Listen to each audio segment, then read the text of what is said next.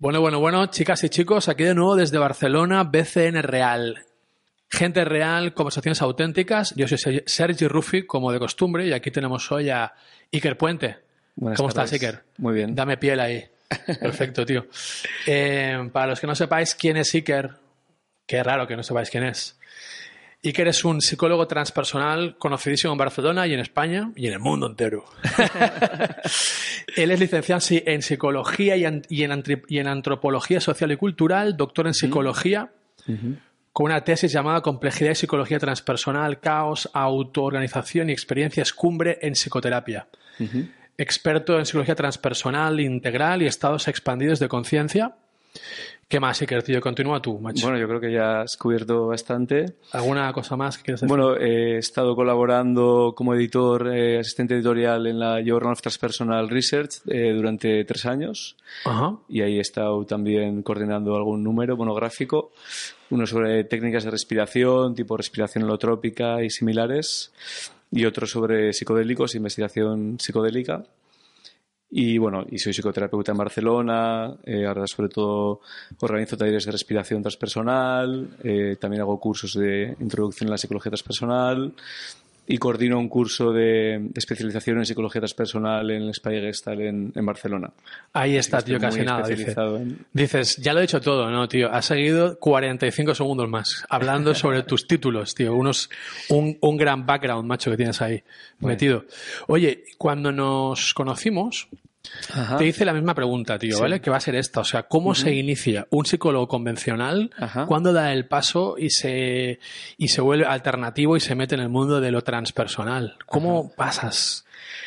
Bueno, en mi caso, de hecho, fue al revés. O sea, yo eh, cuando estaba en, acabando el instituto en C O U, lo que se llamaba en aquella época C O U, C O U. No sé ahora cómo se llama, bachillerato. Eh, bachillerato, ¿no? Entonces, eh, cuando ya tenías que ir a, a donde tu eh, orientador del instituto a preguntarte y preguntarle pues, a qué te vas a dedicar...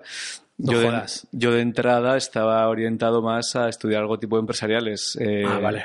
Eh, porque veía los estudios universitarios como una vía a encontrar... Porque, eh, perdona, tú eres vasco. Yo soy vasco. Todo sí. eso era ya en eso el País Vasco. Esto era en el País Vasco, sí. Perfecto. Entonces yo me estaba orientando un poco a buscar una carrera con salidas profesionales, dinero, un buen trabajo, posición, estatus, escalar socialmente y tal. Y mi hermano había estudiado empresariales ah, en, la, en la Comercial de, de Deusto, que es una buena ¿Qué? facultad. Y entonces mis padres eran, no, pues tienes que estudiar como tu hermano. ¿Vienes de una familia católica y eso? Eh, Clásica, conservadora. Bueno, mis, mi madre sí que era más religiosa, mi padre no, vale. no tanto. Pero bueno, la Universidad de Deusto ya Lo no... digo por Deusto. No, Deusto ya no, es, ya ¿Ya no, no? Es una, no, o sea, realmente es una universidad privada vale. prestigiosa, entonces tampoco hay tantas opciones. Sería como ir a Pompeu Fabra aquí, no, no, no implica nada... Cuñas, hay cuñas gratis que hacemos para todas las universidades. De hecho, luego yo estudié aquí en la Autónoma de Barcelona cuando vine, entonces bueno. Eh, de hecho, como solo había psicología en, en la de Deusto, estudié en Deusto porque si no había que ir al País Vasco, a San Sebastián a estudiar psicología y era igual de caro estudiar en Deusto que ir a vivir al, a San Sebastián. Total, que yo en esta época que estaba planteándome estudiar empresariales, que además hacía ciencias puras, o sea, yo estaba haciendo física, química, eh, todo números. Química, ¿eh?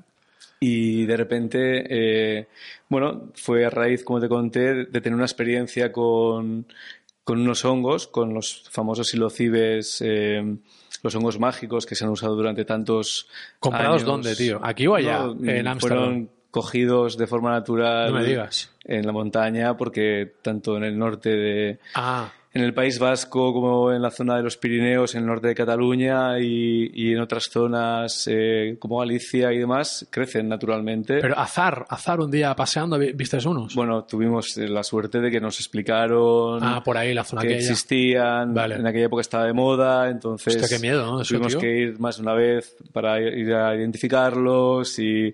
Nos, nos asesoraron, digamos, ah, y un día tuvimos la suerte ya de saber cómo eran, color, porque eso es un peligro, te puedes intoxicar y ma- matarte bueno, ahí. Nos, nos, nos, o sea, nos, nos eh, informó suficiente como para saber vale. que no había ninguna seta del tamaño de las que buscábamos, vale, vale. que fuera venenosa, en todo caso, como mucho indigesta. Entonces, Uf, bueno, una vez las identificas, si algún día buscas fotos por internet, verás que son inconfundibles. O sea, una vez que las vale, has tío. visto, son inconfundibles. Y ahora, si llevas eso a Energy Control, ¿te pueden decir si la sustancia es lo no, que buscas no sé o no? Si analizan tanto como setas, no, no sabría Yo he buscado... decirte.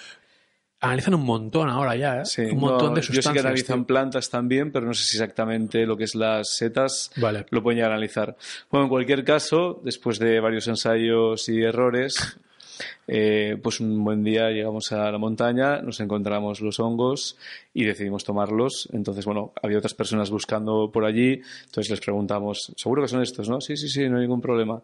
Entonces los tomamos y digamos que fue a raíz de la experiencia que yo tuve al tomar aquellos hongos, que fue cuando eh, decidí pegar un cambio de ritmo en mi trayectoria Joder, tío. vital y profesional, y entonces digamos que prácticamente bajé de la montaña, porque los tomamos allí en, en la montaña. Bajaste de la montaña además también, sí. como, como, metáfora. como metáfora también. Sí. ¿no? Bajé de la montaña ya casi habiendo decidido que o estudiaba... Bueno, primero que era casi filosofía más que psicología, pero bueno, que iba a pegar un cambio de rumbo bastante serio en mi trayectoria profesional que todavía no había iniciado, seguro, ¿no? Entonces, eh, pues volví a ir... Tío, un momentito, me... momentito, perdóname, sí. ¿pero qué viste o pasó ahí que te hizo esa transformación interna? Pues sería difícil de poner en palabras. O... Eh, de hecho, una de las características de estas experiencias, como luego seguramente saldrá el tema otra vez, es la inefabilidad, que es como la dificultad de poner en palabras las ah. experiencias que uno vive en estos estados, ¿no? Pero... Bueno, fue como una sensación de poder conectar de una manera como mucho más limpia y más profunda con las propias emociones, con mis propias emociones, eh, como también tener eh, mucha más claridad a nivel de pensamiento. Eh, el pensamiento se aceleraba en ese caso, en aquella primera experiencia, pero era como que había mucha claridad y mucha ¿Había más mucha, perdón? Y Clari- claridad, claridad, claridad y profundidad, claro. Hay esta idea de que cuando uno toma estas cosas alucina, pero claro, es que en realidad para mí la sensación fue todo lo contrario, que era todo mucho más real, Joder. mucho más claro, mucho más transparente que mmm, en mi estado ordinario de conciencia habitual, ¿no? Y de hecho con las otras personas con las que tuve la experiencia, pues también había como una sensación mayor de conexión emocional, de cercanía, de empatía, de poder entender al otro, de poderme comunicar con las otras personas. Entonces realmente vi que tenía un gran potencial, a pesar de que en aquel momento no tenía para nada idea de que esta sustancia ni, ni se había usado... Yo no sabía que se había usado en, en psicoterapia como se había usado en los años cincuenta, sesenta y setenta. No sabías sab- nada aún, ¿no? No sabía nada, no había ni internet en aquella época. Estamos hablando del noventa y seis, noventa y cinco, noventa y seis. No había internet, con lo cual no, no había manera de...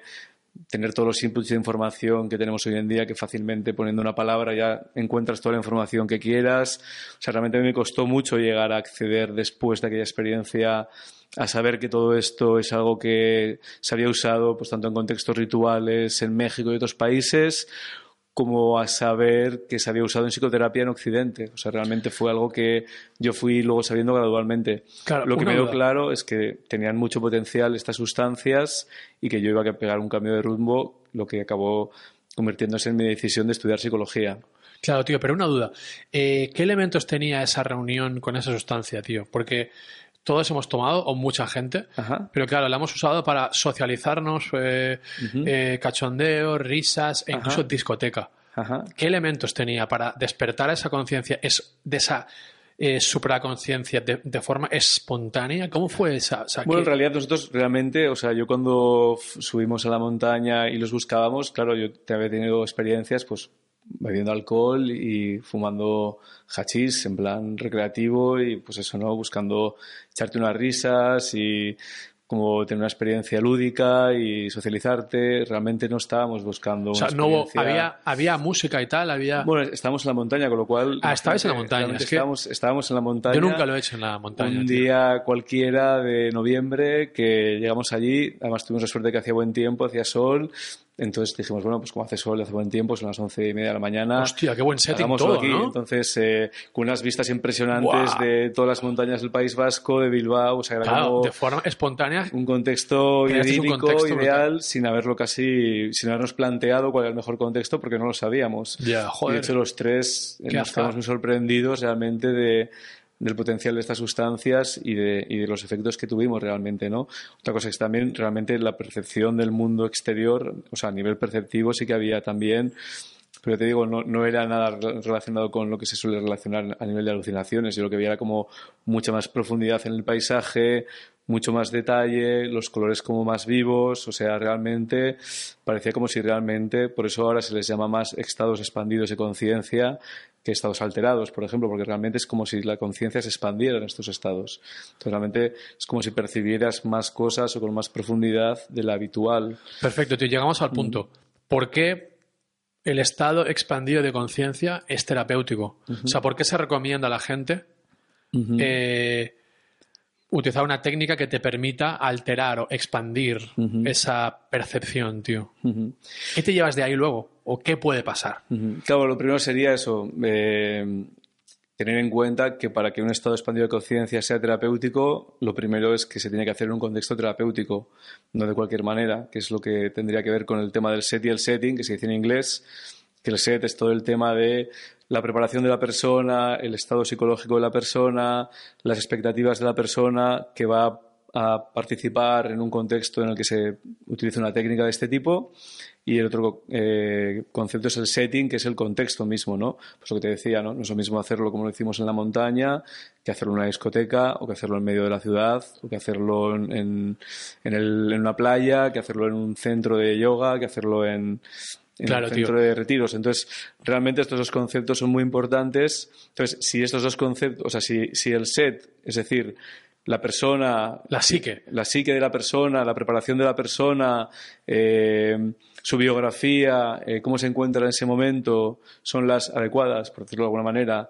Eh, quiero decir, no es adecuado quizás entrar en este tipo de experiencias si no tiene problemas psicológicos muy graves, o no es adecuado practicar según qué técnicas si no está pasando por una crisis eh, muy importante y no tiene experiencia con este tipo de, de... Y no tiene experiencia, porque hay varios terapeutas que dicen que es al revés. Cuanto más movido estás, uh-huh. más te puede ayudar a veces, ¿no? Sí, no, no, no, realmente, bueno, claro...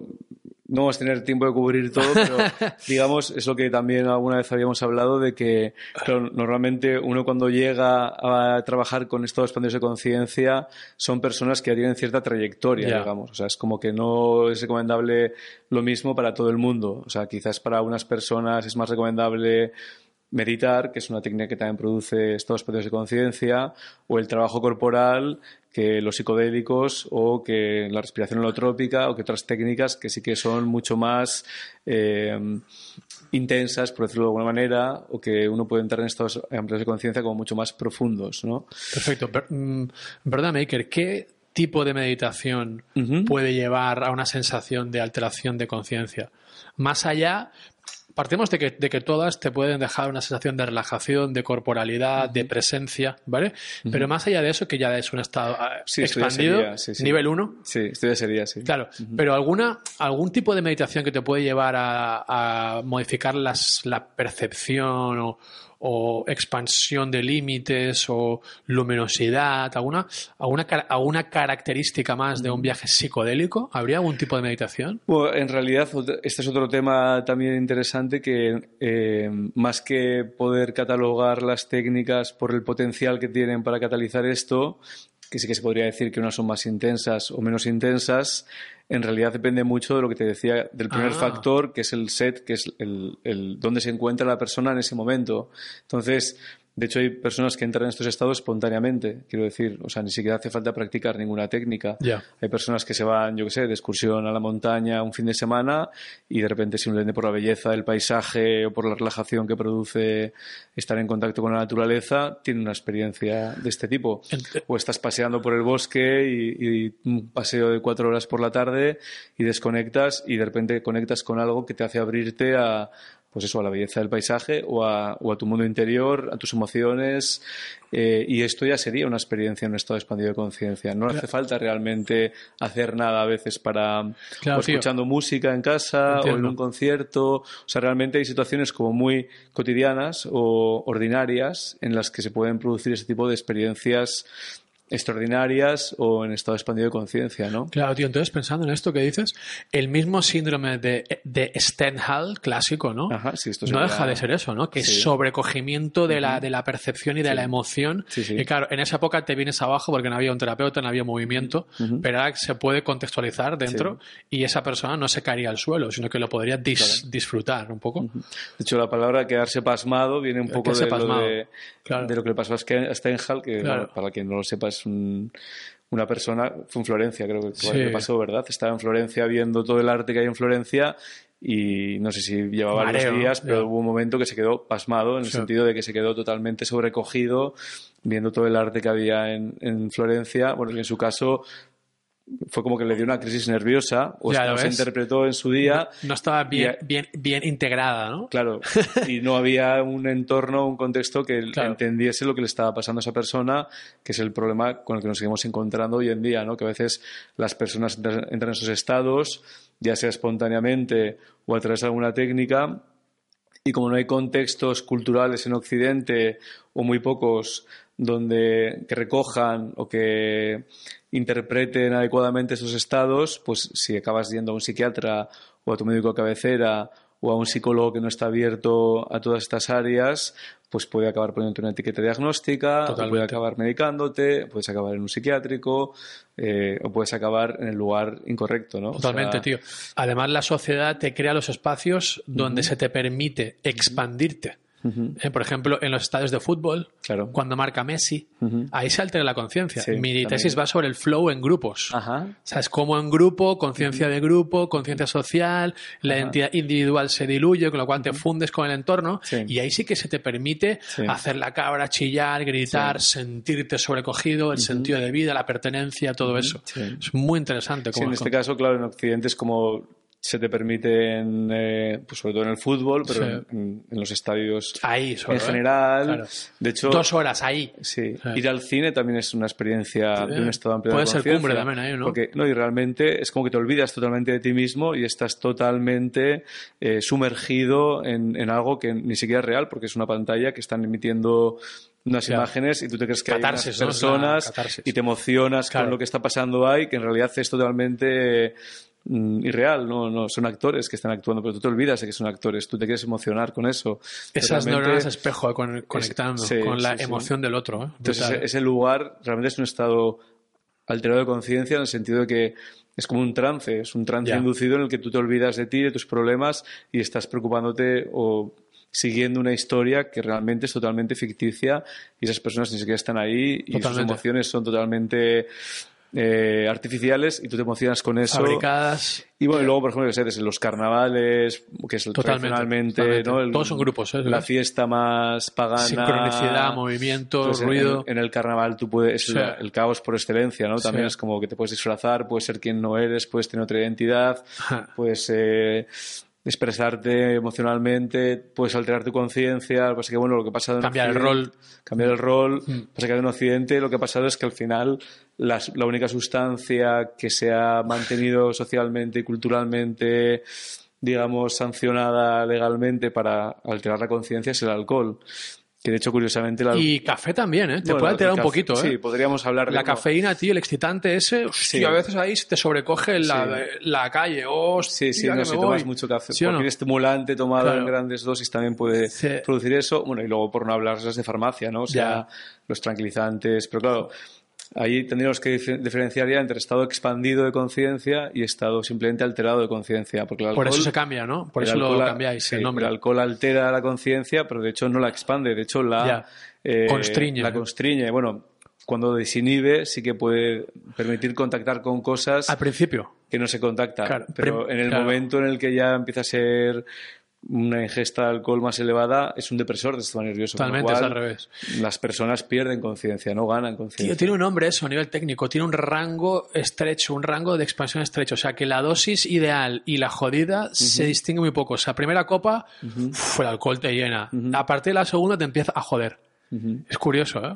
Entonces, es curioso también, o interesante, que en nuestra sociedad, por los motivos que sean, que esto también es muy discutible, la única sustancia, digamos, legal para uno eh, modificar su conciencia, sí, bueno, sea el alcohol y bueno... Como la que te jode más, ¿no? Digamos. Sí, el, el, bueno, y la que reduce más que amplía, ¿no? Ya, entonces, tío, esto es un tema cultural también interesante, ¿no? Esclavos culturales. Sí. Oye, y por ejemplo, tío, dime. No, pero yo quería volver a la pregunta que me decías de por qué son terapéuticos pero acabo, estos acabo porque me abre una cosa, tío, sí. Por ejemplo, ¿por qué está tan de moda correr? ¿Por qué está tan de moda los maratones? ¿Por qué, está, ¿por qué está tan de moda los Ironman? Ajá. Estados alterados o sí. expandidos de conciencia, tío. Bueno, de hecho, y... o sea, la hiperventilación, sí. hiperoxiginación, la fatiga, el cansancio uh-huh. y el reto, o sea, el flow, sí. te genera un estado de cojones, te quita los problemas, te quita el, la cháchara interna, eso sí. es un estado expandido. Sí. No, esto has estudiado todo el tema de, y la psicología transpersonal, de hecho lo ha estudiado, ¿no? Todo el sí. tema, de hecho cuando estudió la carrera, no es algo que luego haya seguido, pero aparte del concepto de flow estaba el concepto de la quinta marcha.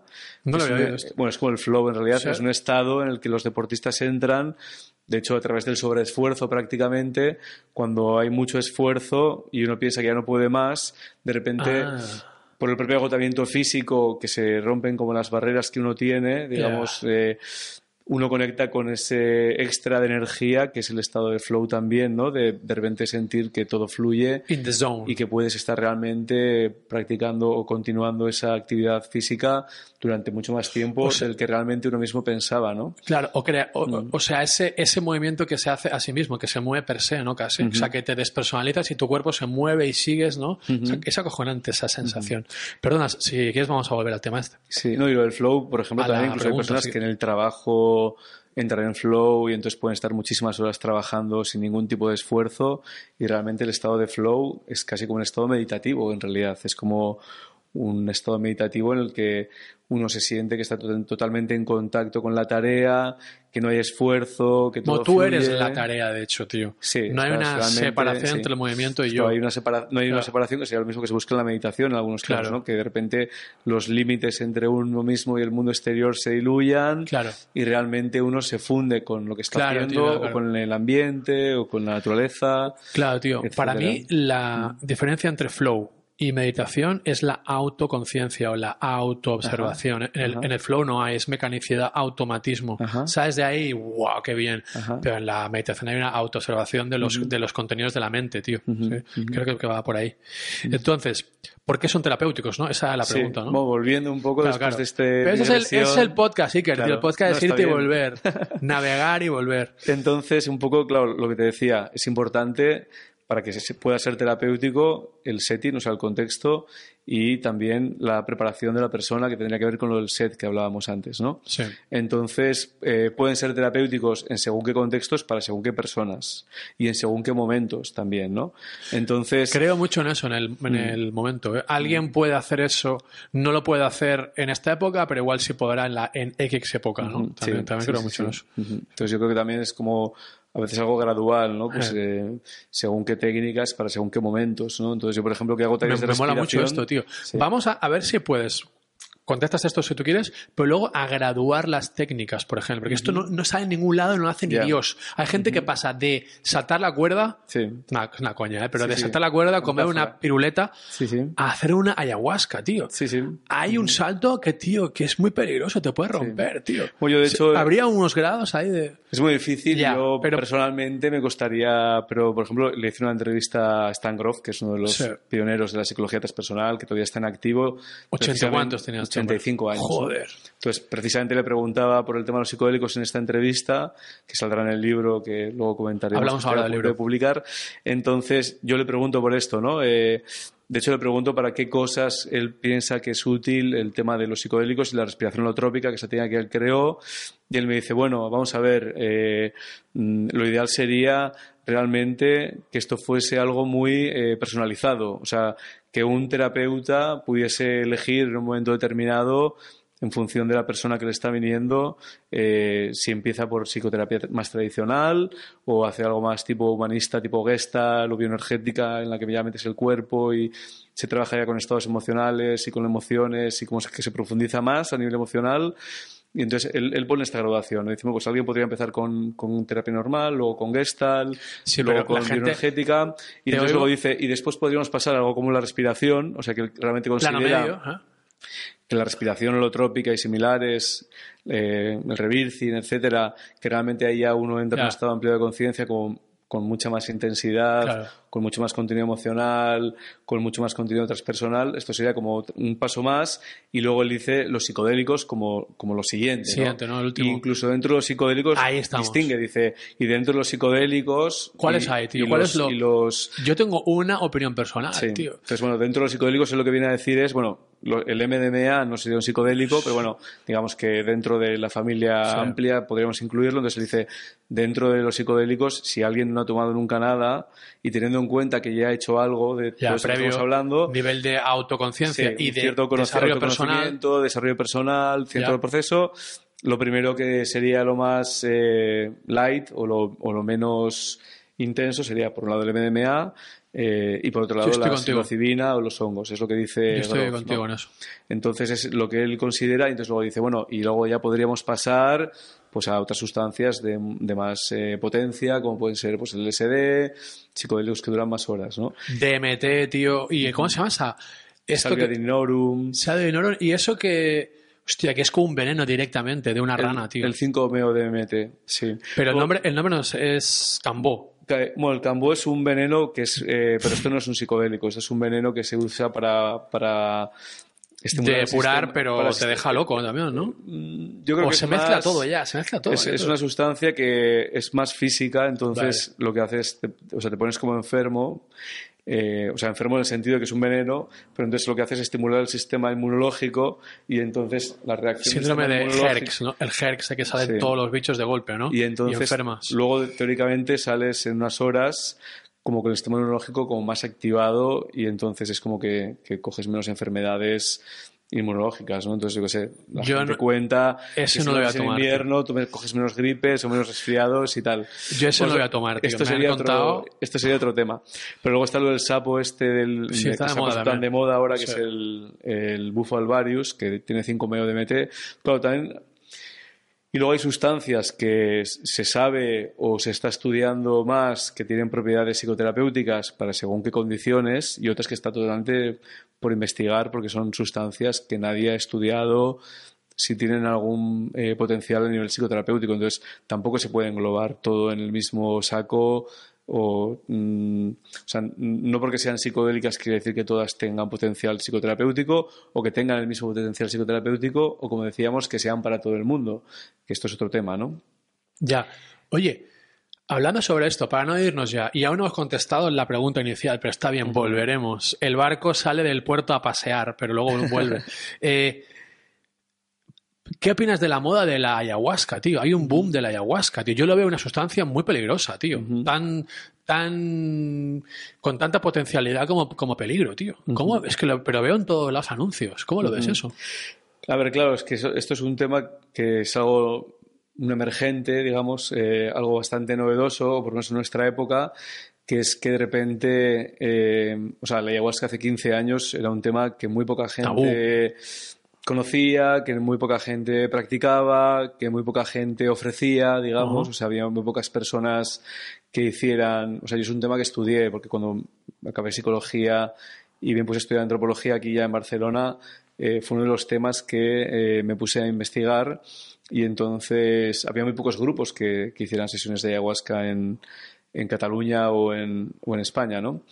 Eh, y era una cosa muy minoritaria y si fuera de esos círculos tan minoritarios le hablabas a alguien de ayahuasca, poco más que se rasgaban las vestiduras y era un tema como muy tabú realmente, ¿no?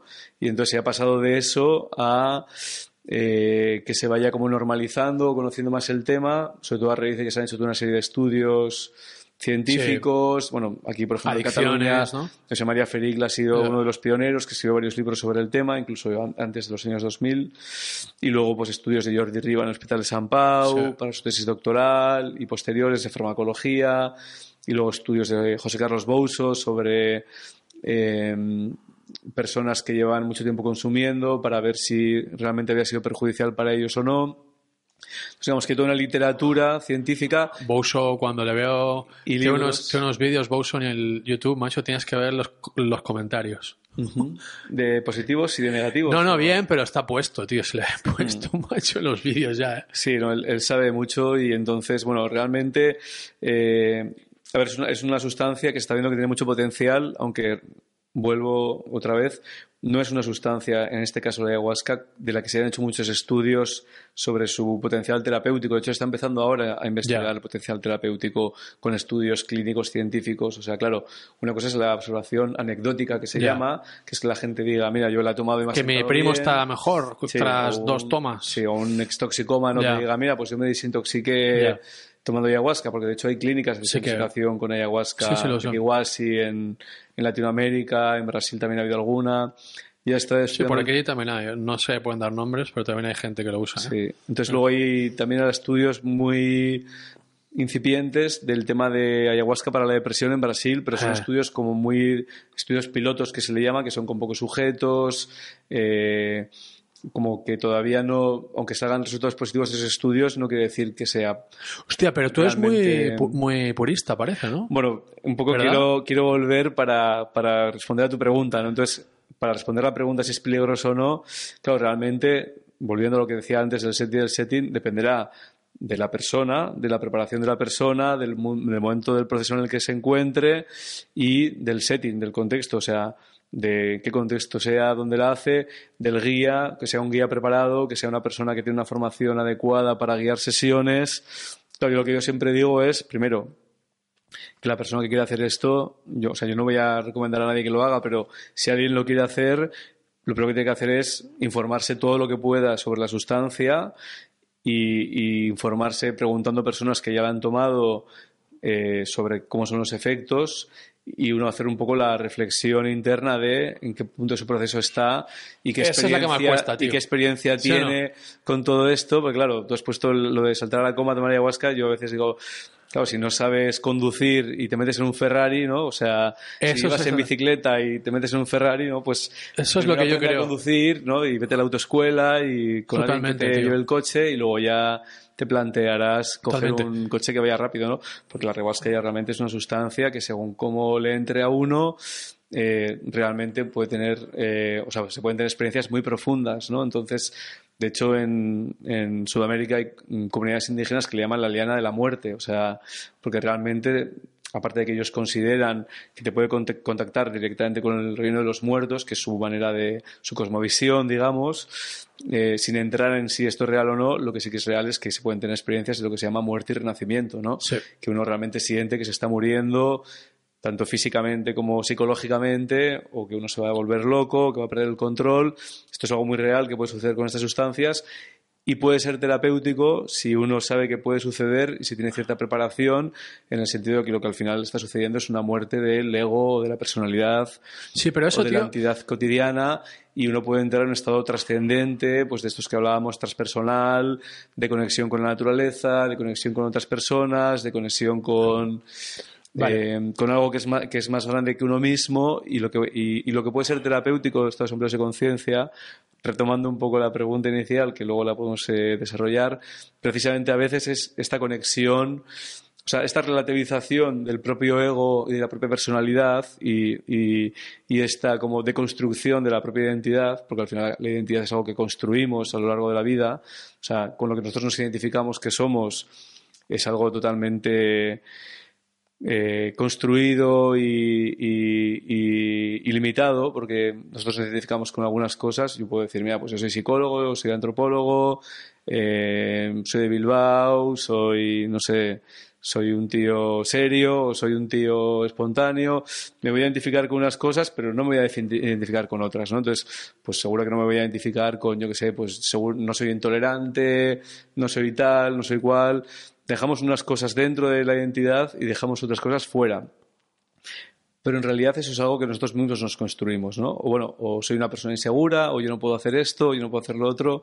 Entonces, claro, poder eh, diluir... Salirte de ahí un poco, o salir, ¿no?, un poco de esto... Y de esa abrir, categorización. Y abrirte a lo que está más allá de uno mismo realmente puede ser muy, muy terapéutico, ¿no? Yo lo veo, tío, pero uh-huh. para que la gente lo entienda, ¿por sí. qué puede ser terapéutico conectar... con la sensación de locura, de que pierdes el control y de que te vas a morir?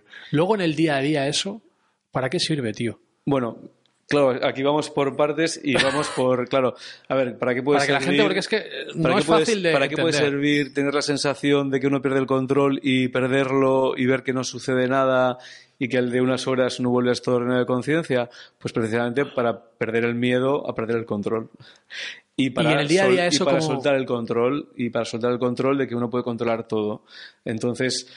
Al final, muchas veces, por ejemplo, el, el ser una persona controladora genera mucha ansiedad porque quieres controlarlo todo y está claro el océano, ¿no? Que no se puede controlar todo. De hecho, no controlamos prácticamente nada en nuestras ya. vidas. Controlamos cuatro cosas y nos creamos que lo controlamos todo y que nuestro ego lo controla todo. Y en todo. Ese viaje intenso interno es donde, es, donde, es, donde, es donde te das de bruces contra la realidad. Claro, cuando que no uno se da nada. Cuenta en esos estados de que, de que uno controla muy pocas cosas y cuando uno se permite perder el control en estos Abrirse, estados... Soltar. Eh, que puede ser con la meditación, o puede ser con la respiración, o puede ser con los psicodélicos, puede ser con diferentes herramientas o con una terapia profunda. Cuando uno se da cuenta realmente de que no tiene el control de todo y suelta el control, esto es muy terapéutico en el Porque sentido de... Porque ahí tienes que soltarlo, no hay otra, ¿no? No, sí, claro, en, en, con según qué técnicas no hay, realmente no hay te, van, te van a empujar, o sea... Claro. Hay técnicas que te invitan y que te, técnicas que te empujan, ¿no? Entonces, yeah. por eso también el tema de graduar lo que uno esta. lo que uno se enfrenta o lo, a lo que uno se tal, ¿no? Porque, claro, si tú no has hecho nunca nada y te empiezan a empujar, pues entonces ahí sí que te vas a poner nervioso y lo vas a pasar mal. Si te están simplemente invitando a hacer algo, pues entonces es como mucho más orgánico para ti poder entrar en eso, ¿no? Entonces, claro, la ayahuasca es de las que empuja. Entonces, claro, igual no es para todo el mundo precisamente por esto, pero claro. Eh, y lo del miedo a la muerte también, ¿no? Pues claro, ¿de qué puede ser, ¿para qué puede ser útil el enfrentarse al miedo a la muerte? Claro, cuando uno se enfrenta al tema del miedo a la muerte, que a veces el miedo a la muerte es el miedo a... Al final, ¿el miedo a la muerte qué es? El miedo a la muerte es el miedo a perder... Eh, la propia identidad, ¿no? O sea, a que se diluya la propia identidad, eh, o a, puede ser dos cosas, ¿no? O, o que se desaparezcamos físicamente o a que nuestro ego o nuestra identidad desaparezca, porque realmente en la muerte lo que sucede es eso, nos morimos físicamente y nuestro nuestra identidad teóricamente desaparece. Claro, o sea, perder referencias con el momento presente, ¿no? Sí. ¿Quién respira? ¿Dónde Entonces, estoy? Cuando realmente uno entra en una experiencia de estas de, de muerte del ego, ¿no? De la identidad, y, y, y después esa identidad eh, vuelve a emerger después de unas horas de experiencia transpersonal, digamos que ese miedo a la muerte en el sentido de eh, que mi ego se diluya, desaparezca, o sea, desaparece. Ya. O sea, no en, uno, no en un viaje, ¿no? Con la suma de viajes, supongo. Bueno, podría ser en un viaje puntual... Como te decía antes, si la preparación yeah. y el setting es el adecuado.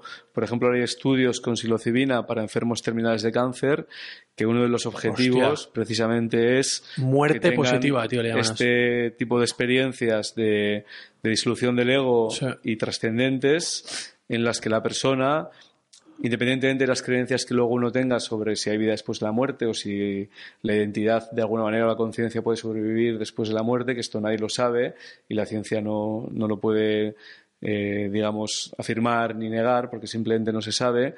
Pero lo que sí se sabe es que estas personas que pasan por esta experiencia de disolución del ego luego tienen menos ansiedad yeah. eh, frente a la existencial. idea... Sí, existencial y frente a la idea de que su ego se diluya, porque como yeah. ya han tenido una experiencia de disolución del ego y no ha sido tan yeah. traumática, sino todo lo contrario a veces, porque cuando des- desaparece el ego y entonces nos sentimos conectados con cosas que están más allá de nosotros mismos, precisamente lo que, desapa- lo que aparece no es dolor ni... ni miedo, ni rabia, o sea, lo que aparece es como una sensación placentera. Amor, éxtasis. Claro, sí, es comunión. De unidad, de comunión. Y entonces otro de los efectos terapéuticos, para volver también a este tema de este tipo de experiencias, claro, por ejemplo, si una persona es muy intolerante, por ejemplo, ¿no? Y es racista, por ejemplo, ¿no? Vale. Eh, y tiene una experiencia de disolución de sus límites egoicos y se identifica con otras personas y se identifica con la humanidad o yeah. con... las personas de su barrio, ¿no? Pues por ejemplo, aquí estamos en el Raval, ¿no? Pues te identificas con la gente de tu barrio... Poblasec, tío. Bueno, Poblasec, sí. Te vas a identificar con personas de otras culturas también. Y entonces, realmente, tus yeah. ideas intolerantes de que tu raza es mejor que otra, o de que los eh, blancos son mejor que los latinoamericanos, o que los, o los occidentales son mejor que tal... Esto ya no tiene ningún sostén, o sea, no se sostiene. Entonces, realmente, va a hacer que tengas un cambio de creencias interno... Claro. Eh, o si, por ejemplo, estás muy desconectado de tu cuerpo y, y conectas con tu cuerpo y, y tienes la sensación de que no estás cuidando, pues te va a hacer eh, empezar a cuidar tu cuerpo o tu salud. O si conectas con que conectas, tienes una experiencia de unidad con la naturaleza, pues realmente te va a hacer cuidar más de la naturaleza. Entonces, realmente son experiencias que pueden tener cambios a nivel de creencias, a nivel de hábitos, a nivel de... Eh, de síntomas también, eh, pues como puede ser la depresión o la ansiedad, porque también, por ejemplo, una persona que se sienta aislada, si tiene una experiencia de unidad con otras personas o una experiencia de empatía profunda hacia otro, eh, realmente es muy difícil que luego se sienta, se siga sintiendo aislada, porque realmente mmm, eh, objetivamente no estamos aislados de los demás, o sea, estamos rodeados de gente, de hecho, ¿no? El límite está en la mente, ¿no? Siempre. Sí. Entonces, realmente, poder romper estos límites mentales que nos vamos creando, y cada uno se crea unos, en función de cuáles sean los síntomas que cada uno tiene, los síntomas neuróticos, vamos a decir, eh, puede romper con esos síntomas, ¿no? Entonces, esto sería la parte terapéutica de estas experiencias. Perfecto. Mm. Tío, ¿por qué la impresión mía, cuando hablo con psicólogos transpersonales y gente metida en lo transpersonal, uh-huh, en los enteógenos y demás, me encuentro con un N A tipo siete, tío? Uh-huh. Esto ya no tengo ni idea. ¿Sí o no? El placer, el hedonismo, tal. Aunque yo tengo, cuestiono tu N A tipo siete, ¿eh? Te lo uh-huh. dije, te lo dije, ¿eh? Sí. Yo veo un cinco ahí, tío. Uh-huh. Y hoy que has llegado y se te ha olvidado no sé qué o has perdido no sé cuántos y tal de la tarjeta del bicing, eso es cinco también. Sí. Y mm. también lo de las alarmas que saltan, ajá, en el móvil. Estoy ahí grabando, ¿eh? Iker, yeah, tío, todo lo que pasa, ¿eh? Lo del siete... Bueno, los siete tienen esta parte de búsqueda de novedades. Eso sí. Entonces, que... realmente, como estamos en un contexto cultural en el, en el que estas eh, técnicas, herramientas... Eh, no están culturalmente, como te decía antes, eh, no tienen un lugar cultural, digamos. Sí. Aunque cada vez más, y en Barcelona más que en Extremadura o que en Bilbao, yeah. O sea, por ejemplo, en Barcelona ahora das una patada y hay cinco centros de meditación y de yoga, o sea, y sobre totalmente, todo en algunos, tío, barrios, ¿no? Pero, claro, eh, hace veinte años esto era algo, digamos, poco accesible o no tan habitual, entonces... El carácter siete, que es este carácter de búsqueda de novedades, de lo nuevo, de la novedad. De... Pero novedad y dentro de, de las eh, emociones positivas, ¿eh? Uh-huh. Además, tío, tienes, eh, tienes el Saturno en casa doce. Uh-huh. Muy curioso, porque eso en teoría es un miedo acojonante a meterte para adentro, uh-huh, en el, en el inconsciente, en la profundidad del ser. Uh-huh. Y ahí estás tú dedicándote, o sea, haciendo de tu... de tu... de tu, en teoría, sufrimiento haciendo tu, tu, tu don, tío. Mm. Es curioso también, ¿eh? Mm. Interesante. Habría que mm. analizarlo bien ese Saturno ahí, tío. Mm. Muy interesante. Bueno, está claro ahora que lo mencionas, que claro, está claro que cuando uno entra en esos procesos empleando ese tipo de técnicas, eh, hay estos beneficios potenciales, pero hay una parte de sufrimiento, sufrimiento tío, importante, porque cuando uno contacta... Eh, profundamente con las emociones y con las heridas y con lo biográfico... Es muy sanador, pero es muy sanador a través de también hacer una limpieza y pasar por mucho sufrimiento, ¿no? Hostia, ahora que lo dices, ¿puede sanar? ¿Puede ser algo muy sanador sin una dosis de sufrimiento? Yo creo que están previa, totalmente incluso unidos. ¿No? ¿Unido eso? Sí. ¿Verdad? Sí. Es que yo, yo, yo siempre lo he oído, que lo, lo he oído, que los peores viajes, uh-huh, acaban siendo los más descubridores luego, sí, tío. No, eso tanto con los psicodélicos como con la terapia. Con la, y con la vida real también, ¿eh? Y con la vida real, crisis de la hostia. Relaciones, o sea, realmente, sí, sí, si no hay sufrimiento, si no hay, si no hay sufrimiento no hay aprendizaje muchas veces porque uno se queda con lo conocido. El sufrimiento te hace enfrentarte a aquello que, que no quieres mirar, que no quieres ver, con lo desconocido y te hace... Eh, y te hace humano, tío, humano. Y te hace humano también. Te hace, sí, humano, macho. Y implementar cambios, ¿no? Porque realmente cuando uno contacta con el sufrimiento es como que se da cuenta de que... hay cosas que igual no están funcionando y entonces es cuando uno se anima a producir cambios en su interior o a producir cambios en el mundo exterior también. Hostia, muy interesante porque también caigo que una, un elemento que te expande la conciencia es, uh-huh, el sufrimiento, uh-huh, pero compartas con, eh, conectas con la humanidad común. uh-huh. con el sufrimiento de, de todo el mundo, uh-huh. tío, todo el mundo sufre, ¿verdad? Uh-huh. Cuando sufrimos, uh-huh. caemos en la sensación o en la actitud de la soledad, uh-huh. solo a mí me ha pasado, solo a mí uh-huh. me han rechazado, uh-huh. solo a mí me han abandonado, uh-huh. solo a mí me han decepcionado. Y es muy importante para mí expandir el mensaje de que todos sufrimos, a todos sí. nos, nos han abandonado, sí. nos, ¿eh? Eso es muy interesante, es un, es un momento de expansión también. Y de hecho una de las experiencias que uno encuentra en estos empleos de conciencia, de esto habla mucho Grof, por ejemplo, es, uno puede contactar con su propio sufrimiento, pero eso puede saltar cuando se abren las puertas, digamos, que hemos dicho antes, de, de la disolución del ego y de la identidad al sufrimiento colectivo. Realmente yeah. hay un sufrimiento colectivo que, que está, digamos, en el aire también uh-huh. y, y, que, y que de la que todos formamos parte, y realmente uno cuando entra con, en contacto con eso se da cuenta de que todo el mundo sufre. Y eso también nos acerca más a las personas, ¿no? Claro. Y nos hace ver que no hay tantas diferencias como cosas en común a veces, ¿no? Claro. Que también esto es muy importante para reducir la brecha entre las personas y reducir la intolerancia y reducir el sufrimiento que uno genera a los demás, ¿no? O sea, claro. cambiar la actitud para no generar sufrimiento a quien ya sabes que está sufriendo también, como tú, ¿no? Claro, tío. Entonces, una buena cosa hacer con los Le Pen y los Trumps del mundo es darle un vasito de ayahuasca, ¿no? Para que se... bueno, ¿quién, para ¿quién lo ha dicho? Disolver planteado? Fronteras del ego, ¿no? Y que vea que somos todos uno, coño, que no pongas aranceles ni vallas claro, en las fronteras. La historia es que es lo que te decía, como depende tanto de... Podría del ser interesante. Set, del set, ¿no? Depende tanto del set, quizás eh, estas personas que son tan narcisistas... Sería para otro lado. ...y tan egoístas, claro, también hubo un Charles Manson en los años sesenta, setenta, yeah. no hay que olvidarlo, entonces... Por eso también es tan importante tener en cuenta, aunque yo soy de los que creen que con un adecuado set y setting puede ser bastante terapéutico para un gran número de personas, aunque es algo que todavía se está investigando, como te decía, pero no es que ayahuasca, yo les haría M D M A en todo caso, pero yo creo yeah. que también vale. la, parte, M D M A es potente, la ¿eh? parte egoica en estos casos puede hacer que uno se apropie de la experiencia Eh, y, y les sirva para alimentar su ego, que esto también pasa mucho en otras personas, ¿no? Que la gente se pone a meditar o hace una respiración o toma una ayahuasca y se cree que eso solo le pasa a él, ¿no? Ah. Yo tuve una experiencia espiritual de la ah. hostia y yo tuve una experiencia de muerte y renacimiento y tú no la has tenido, entonces...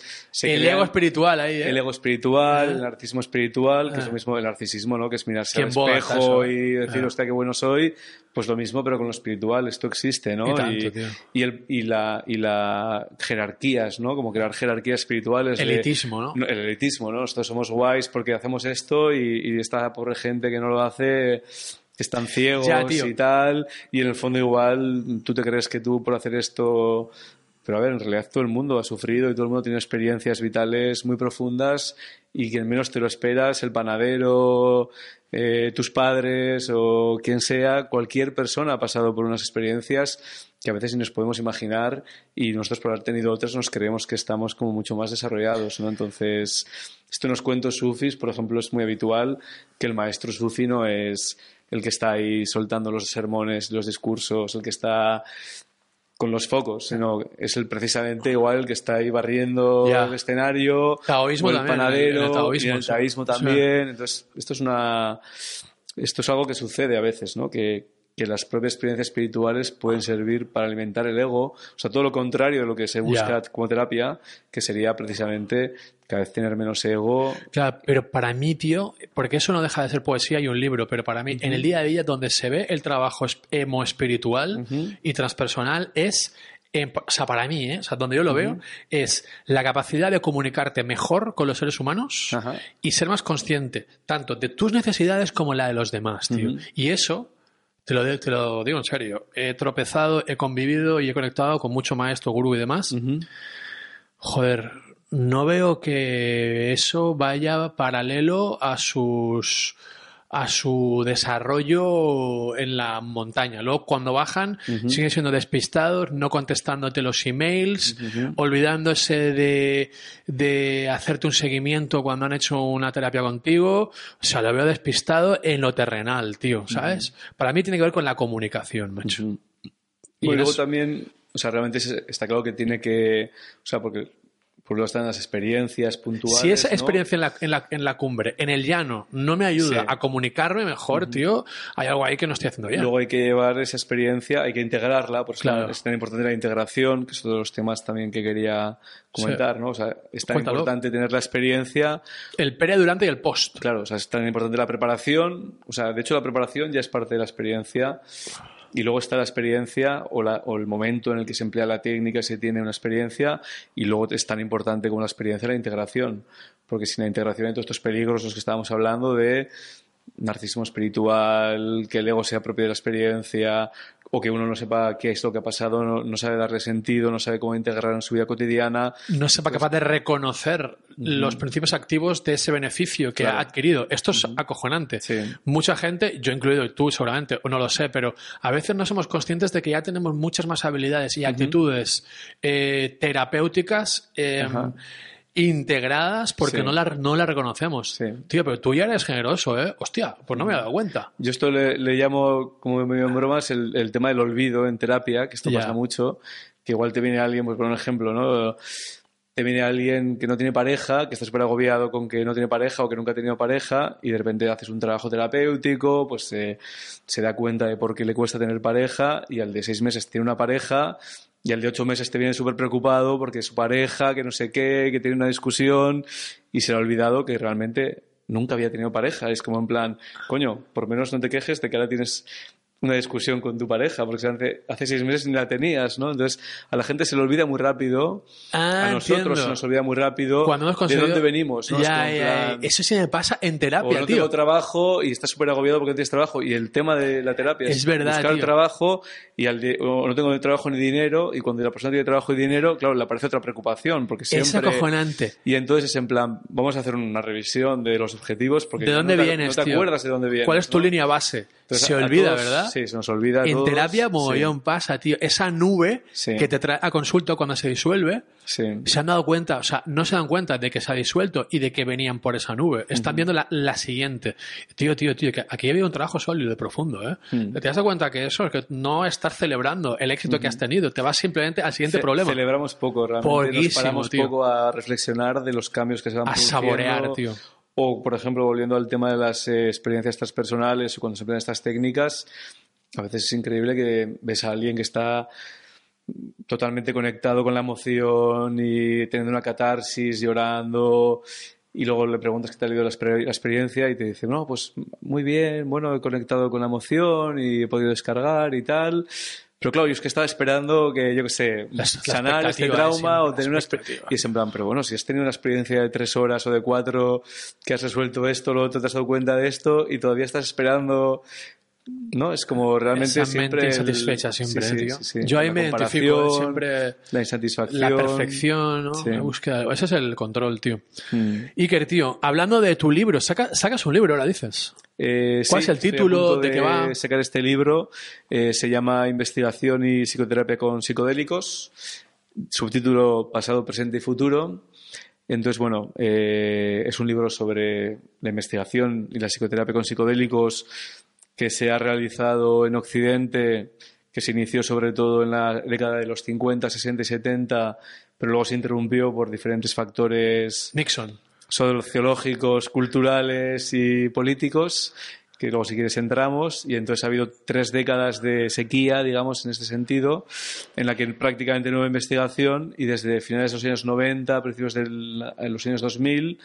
esta investigación se ha reanudado, que es investigación tanto básica, quiero decir, en plan de si es seguro usar estas sustancias, la farmacología, etcétera, como de psicoterapia, que es lo que más me interesa a mí, porque yo soy psicólogo. Uh-huh. Entonces, hay varios estudios en marcha ya en diferentes países del mundo, de hecho en universidades muy prestigiosas, con diferentes sustancias, sobre todo con M D M A y psilocibina, pero también con otras, Eh, intentando ver para qué tipo de problemas psicológicos, condiciones ahí, tío, ahí, ahí. son útiles estas sustancias. Entonces, digamos que es un libro de entrevistas en las que entrevisto a quince a dieciséis personas, investigadores, psicoterapeutas eh, que han trabajado con estas sustancias Punteros, ¿verdad? a lo largo de su carrera. Entonces, eh, algunos que trabajaron en el pasado eh, en estas décadas que te decía, sobre todo sesenta y setenta, pues como pueden ser Stan Grof, Claudio Naranjo, Jim Fadiman, que son los fundadores de la psicología transpersonal. Conozco, conozco, eh, Fadiman tiene un libro acojonante, tío, ¿eh? Sí. Tío, tiene un libro, ¿cómo, cómo se llama? ¿Research o...? The Psychedelic Explorer Guide. Este, tío, que, que en te, esta dice, línea, sí. te dice cómo generar un, un setting, sí. cómo la dosis, sustancia, que fue acojonante. Sí, el pre, durante y post, es acojonante. Sí, él hace también mucho énfasis en lo que estamos hablando, sí, de sí, sí. que es muy importante tanto la preparación como la integración, sí. como el contexto en el que se hace, y él da mucha importancia a una cosa que no hemos hablado tanto todavía, que es la figura del guía. El guía, el guía. El guía, el guía es esa persona que te está acompañando, que bien puede ser con psicodélicos o bien podría ser con respiración, con respiración. Bien, o sea, es como sería, en algunos casos sería el terapeuta, en otros casos no tiene por qué ser un, un terapeuta, pero es alguien con mucha experiencia que te acompaña. O sea, el problema que tenemos con los psicodélicos, que todavía tampoco hemos hecho mucho énfasis en esto, es que, claro, son ilegales. O sea, a día de hoy... ¿Y por qué son eh, ilegales? Has casi entrado ahí con lo de Nixon, supongo, ¿no? Estados bueno, Unidos, lo, lo los que sesenta... No, lo que no sabe la gente, yeah. curiosamente, lo que no saben muchas personas es que sustancias como el L S D o el M D M A, antes de consumirse recreativamente y de ser ilegales, fueron legales, y donde inicialmente se empezaron a, a implementar o donde se, se, se usaban era precisamente en contextos de, de psiquiatría y de psicoterapia. Entonces el L S D, desde que se descubrió en los años cuarenta, ya. desde finales de los años cuarenta, principios de los cincuenta hasta el setenta... Bueno, hasta finales de los sesenta, principios de los setenta, se usó en psicoterapia. Entonces realmente había un montón... y quiero decir muchos eh, psicólogos y psiquiatras, tanto en Europa como en Estados Unidos, como en Latinoamérica, que trabajaban con esta sustancia en psicoterapia. Entonces, eh, esto fue su uso inicial, eh, y porque luego empezó este consumo recreativo masivo en los años sesenta, ¿no? Sobre todo en Estados Unidos, todo el movimiento hippie, esto asustó tanto... a la población, a la sociedad, ¿no? A los padres de esas personas que estaban consumiendo, que eran los votantes, como a las autoridades políticas también, y esto generó una histeria social y una eh, una publicidad, bueno, una publicidad, eh, se generaron sí. noticias de esos medios de comunicación como muy sensacionalistas, de haciendo hecho, énfasis solo en lo negativo. Y esto produjo que al final se dictaran leyes eh, de hecho, Manson, para controlar. Que antes has tocado, Manson sí. fue el que dijeron que fue el, o sea, por la noticia de Manson, sí, fue una que de cuatro, cuatro súbditos suyos de, de su secta, ¿no? Mataron sí, a ella, sí. a Sharon Tate y tal. Se hizo tan famoso que fue como la, el último clavo en el ataúd del sí. L S D, porque dijeron que iban puestos de L S D, sí. con lo cual la malicia venía por el L S D, por la, claro, por la sustancia. En la, el sensacionalismo está en esto, ¿no? Claro. Como atribuir, pues bueno, muchísimas personas... Y también porque los hippies iban en contra de la guerra de Vietnam. Bueno, os decía que también había un punto político, entonces... Político, también está, está, y Nixon tiene... dijo, nenes, esto hay que prohibirlo. Bueno, claro. No podemos rebelar contra las, contra las guerras, contra si el negocio de las armas. Si entramos en el tema de lo político, claro, como estas sustancias, como te decía antes, hacen que la gente... se disuelvan estas fronteras egoicas y también culturales y se expande la conciencia, claro, la, las personas lo que sentían era, a ver, ¿por qué voy a tener que irme yo a Vietnam a matar a nadie si somos todos seres humanos y todos sufrimos? Ay.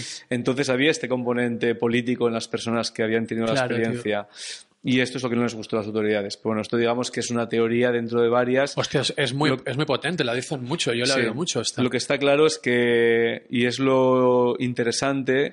A ver, por ejemplo, siguiendo con lo de Manson, cada semana o cada mes hay personas que matan a, a su mujer o, o a alguien más. Después de beber alcohol, y no por eso se ha ya. prohibido el alcohol en todos estos años, ¿no? Entonces, ¿por qué cuando suceden determinadas eh, circunstancias eh, negativas eh, bajo el influjo de estas sustancias se decide prohibir no solo la sustancia para uso recreativo, sino la claro. investigación prácticamente? O sea, no se llegó a prohibir cien por cien, pero se dificultó tanto conseguir los permisos que prácticamente nadie pudo seguir investigando estas sustancias, ¿no? Entonces, ¿por qué? Porque, eh, de hecho, hay otras sustancias como la heroína, ¿no?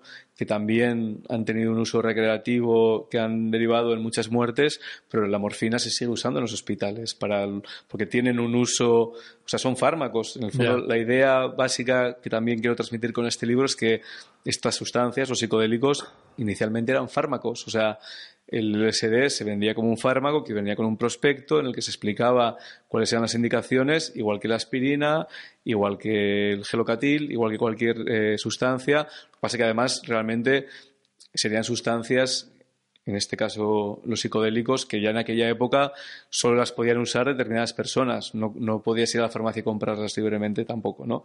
Luego lo que pasa es que hubo un desvío al underground, que eso también su sucede con el Viagra o sucede con mil sustancias, y no por eso se prohíben. O sea, y ha habido casos de muertes por Viagra, de gente que la ha comprado por internet y ha tenido una sobredosis, y a nadie se le ocurre prohibir el Viagra. ¿Por qué? Porque hay, una usa hay un uso...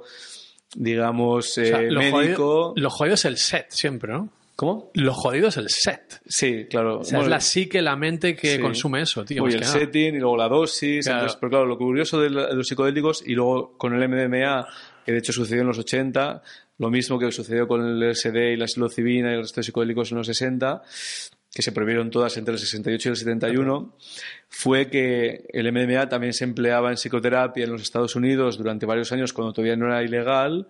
Después se empezó a consumir recreativamente, Schulger, ¿no? eh, en Dallas, en discotecas. Ahí fue donde se acabó legal. todo. Ahí se acabó. Murió y, uno. Y entonces cuando empezó a saltar la liebre de que se usaba recreativamente... Y además murió uno, creo, de, probablemente, de, de millones quizás, de usos. Quizás habría alguna muerte, pero sí. claro, de millones de usos, eh, porque de hecho, y bueno, y luego también entrar en eso, ¿no? Eh, entonces, bueno, se prohíbe, pero claro, otra vez se prohíben todos los usos. Y entonces, de hecho, en esta ocasión, a diferencia de lo que pasó en los eh, sesenta setenta, que les pilló muy de improviso, todos estos psicoterapeutas que trabajaban con M D M A, que también lo explico en el libro, en unas entrevistas, eh, denunciaron a la D E A y, y, y hubo un juicio eh, para meterlos en una... Porque hay diferentes listas de, de, de medicinas, yeah. de drogas, como les queramos llamar, sí. entonces de más a menos restrictivas. Entonces hay muchos medicamentos que están en esas listas también. Lo que pasa es que están prohibidas para uso recreativo, pero están permitidas para uso médico. Entonces, sí, sí. lo que se quería era meterlas en una lista, el M D M A en los ochenta, que permitiese la investigación en psicoterapia y el uso psicoterapéutico, aunque el uso recreativo estuviese prohibido, que es el caso de la sería uh, sería un puente muy chulo ese, ¿eh? Sí. Entonces sería, ¿sí o no? y, es, y sería el caso de las anfetaminas, porque las anfetaminas... Claro, todavía hoy en día se recetan algunas anfetaminas y derivados anfetamínicos... Para el T D A. Para diferentes eh, condiciones. Y de hecho, yeah. lo que se da a los niños hiperactivos, que es el Rubifen, el Ritalin, que es metilfenidato, es un derivado anfetamínico. Y de hecho se da a niños. O sea, quiero decir que ya es un tema suficientemente polémico, ¿no? Eh, que una sustancia que se usa recreativamente como la anfetamina luego se da a personas como gente que tiene obesidad o a niños hiperactivos y no genera ningún problema social, pero resulta que con los psicodélicos y con el M D M A sí. Entonces, bueno, este es el misterio, ¿no? De por qué estas sustancias, precisamente estas sustancias y no ninguna otra, han tenido este tratamiento especial, ¿no? Eh, de tan restrictivo. Aquello digamos, de ¿no? expandir la conciencia y sentir amor por el otro, ¿no? Eso le jode a los gobiernos, ¿no? Bueno, esto sería una hipótesis, pero bueno, yo yeah. como me muevo más en el terreno... Y tú eres un este, purista, tío. En, un este, purista. en este libro me, reno mucho, me muevo mucho en el terreno científico, en el yeah. sentido, aunque hay Me, entrevistados que lo dicen, dicen realmente lo que hizo que se prohibiese en los setenta, sesenta, setenta fue el tema de la guerra de Vietnam. O sea, este fue un yeah. factor clave, ¿no? Entonces, ellos mismos, algunos lo reconocen, aunque son científicos muy respetados y tienen muchísimas publicaciones, pero también reconocen todo el componente sociológico. Pero no veo yo, tío, no, no veo yo contradicción en ser psicólogo científico y hablar de lo social, porque la sí. sociología no deja de ser otra ciencia sí, y la también. política otra. Bueno, yo estudié antropología, entonces, digamos que a nivel antropológico... Claro, tío, socioculturalmente... No, son, son hipótesis, claro. tampoco sabemos, o sea, vale. no, no podemos entrar a... Porque a veces también las cosas son mucho más sencillas de lo que parecen y de hecho es muy curioso que ya te digo, de hecho nunca se prohibieron del todo las sustancias. O sea que lo que pasó es que por la propia mala fama de los medios de comunicación, o sea, el hecho de los medios de comunicación generando estas noticias ya hizo que las propias universidades no tuviesen nada que ver con el tema. O sea, antes de que se prohibieran ya...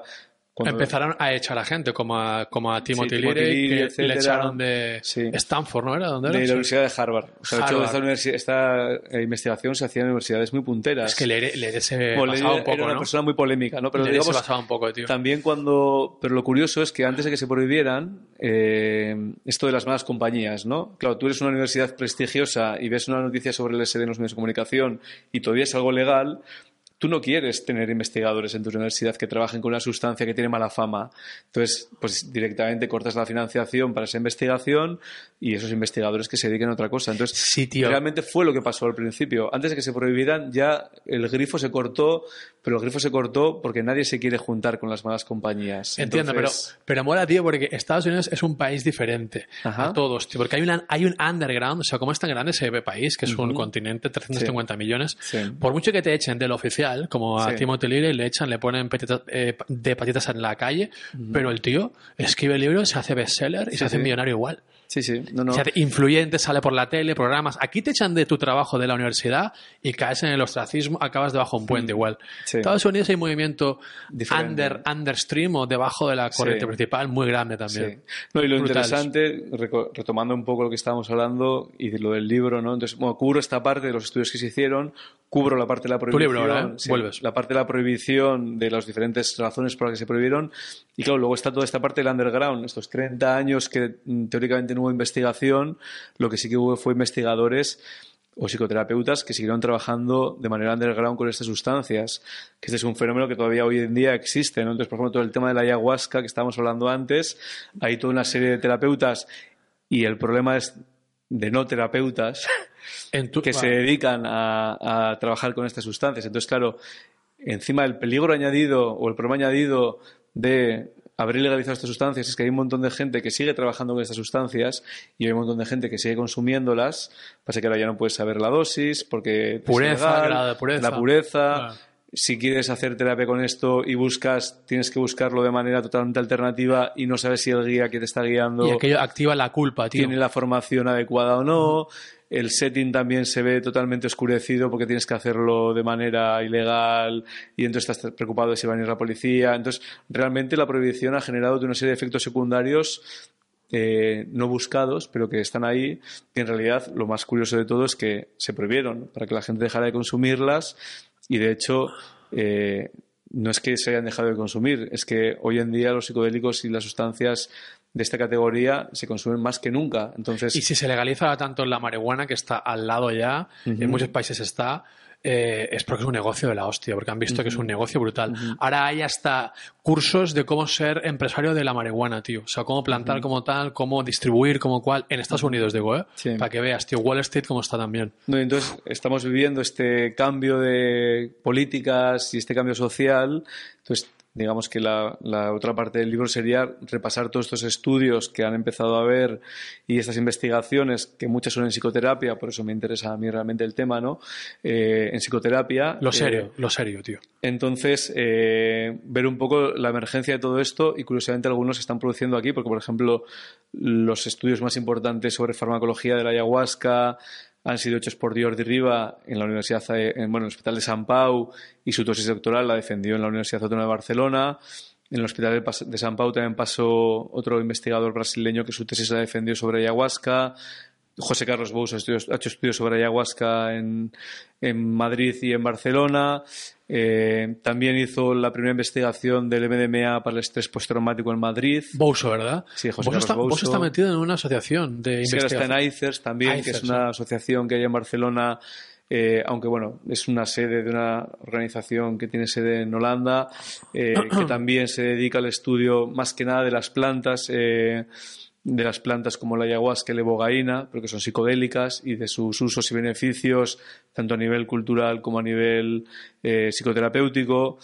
Hay este, este, todo este movimiento y toda esta emergencia, que es la que intento reflejar en este libro, y el momento actual, que es un momento muy interesante en el que ya eh, se han publicado los resultados de algunos de estos estudios, que han sido positivos, por ejemplo, los del M D M A para el trastorno de estrés postraumático, lo de la psilocibina, los de la psilocibina para el tratamiento de la ansiedad y la depresión en enfermos terminales de cáncer y otras líneas de investigación que hay abiertas, pero especialmente estas dos líneas, como los resultados han sido positivos, y esto de momento solo es en Estados Unidos, pero puede que se expanda, están siguiendo el procedimiento para reconvertirlos en fármacos, que es lo que fueron en primera instancia. Bueno, el M D M A nunca llegó a ser un fármaco, pero la psilocibina y el L S D sí. Entonces quieren convertirlos en fármacos, entonces están siguiendo el procedimiento de la F D A, que es lo equivalente a la Asociación o Agencia del Medicamento Española, mm. para realmente que estas eh, sustancias